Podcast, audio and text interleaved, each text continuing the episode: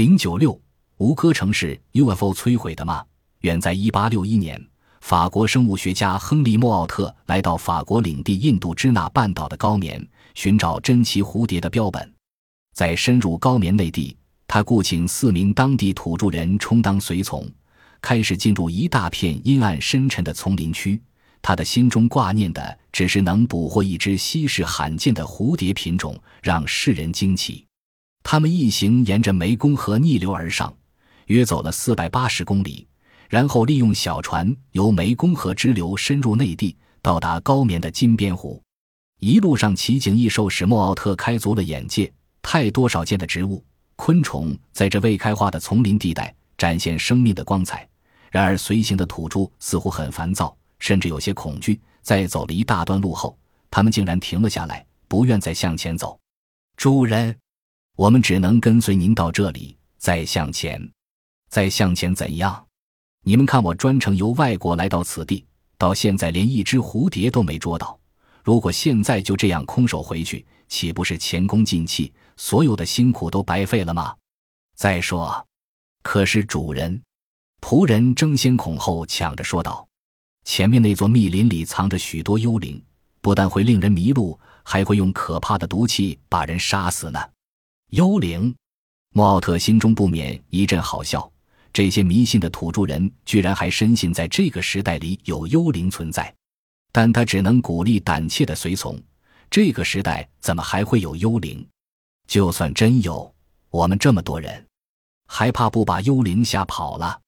要是能够把幽灵抓住，不但比捉蝴蝶来的有趣刺激，你们更可成为其他人心目中的英雄。还怕什么？吴哥窟的七头蛇像被本地人视为威猛的守护神，土著人并未被说服，反而一个劲儿的恳求莫奥特也别冒险。主人，这可不是开玩笑的，就是因为丛林里有魔鬼的咒语，所以几百年没有人住的一座大城堡仍然孤立着。你说什么？有一座大城堡？是的，主人，那座城堡有这么大。莫奥特看着表情严肃的土著人，比划着。眼睛瞧着远处的茂密丛林，心中浮起一股好奇之心。丛林中居然隐藏着一座大城堡，如果公诸于世，岂不举世震惊？想着想着，他连捉蝴蝶的欲望都消失了。这样吧，我给你们加倍的钱，你们再陪我往前走一走，看个究竟好吗？勉为其难的随从，怀着战战兢兢的心情，小心翼翼地在向前走。可是灰暗的树荫遮蔽云日。幽暗的丛林，四处有半人的树根，匍匐在地上的毒蛇，随时都有攻击人的可能。不知名的昆虫任意叮咬着五个人的皮肤，使人心惊胆战。四名随从先前在虚名重力的引诱下，还鼓着勇气往前走，现在一个个手脚都瘫软无力。主人，请不要再往前走，我们回去吧。我们再也不敢向前走了，这会触怒恶魔幽灵。即使你给我们再多的钱，我们也不干。莫奥特无奈，只得要求随从再走最后一天。如果没有发现古城，那就打道回府。在这蛮荒的丛林搜寻了五天，什么也没发现。莫奥特只得律同仆人折回。就在此时，忽然五座石塔呈现在他们眼前，尤以中央那座最高、最宏伟，塔尖映在夕阳里，闪闪发光。莫奥特惊叫着奔向前去。一览这座埋藏在丛林中的古城，这就是闻名的吴哥城，古名鹿坞。吴哥城占地面积东西长一千零四十米，南北长八百二十米，堪称一座雄伟庄严的城市。几百座大胆设计的宝塔林立，周围更有宽二百米的灌溉沟渠，好像一条护城河，守卫着吴哥城。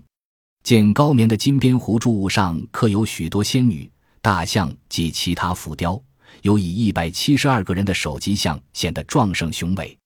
在这座古城中有寺庙、宫殿、图书馆、浴场、纪念塔及回廊，表示当年在此兴建都市的民族必定是个文化颇为发达，并有高超建筑技术的民族，因为这里是世界最伟大的建筑之一。莫奥特虽然想揭开古城的秘密，但却因染患热带热病而过世。以后由法国方面继续探索。原来，在公元十二世纪，吉密人在丛林中兴建吴哥城，并于十三世纪达到盛世。其兴盛的状况，可由一位中国商务使节兼旅行家周达观在一千二百九十六年抵达吉灭首都，把这个隐藏在丛林中的帝国做了些许的介绍。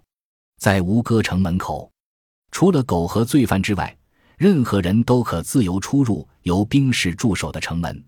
那些王公贵人们居住在用瓦覆盖的圆形屋顶，且都是面向旭日初升的东方。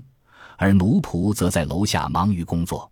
巴戎神殿有二十多座小塔和几百间石屋围绕着一座黄金宝塔。神殿的东边则有两头金色狮子守卫着金桥，处处都显出极灭帝国丰盛的财力。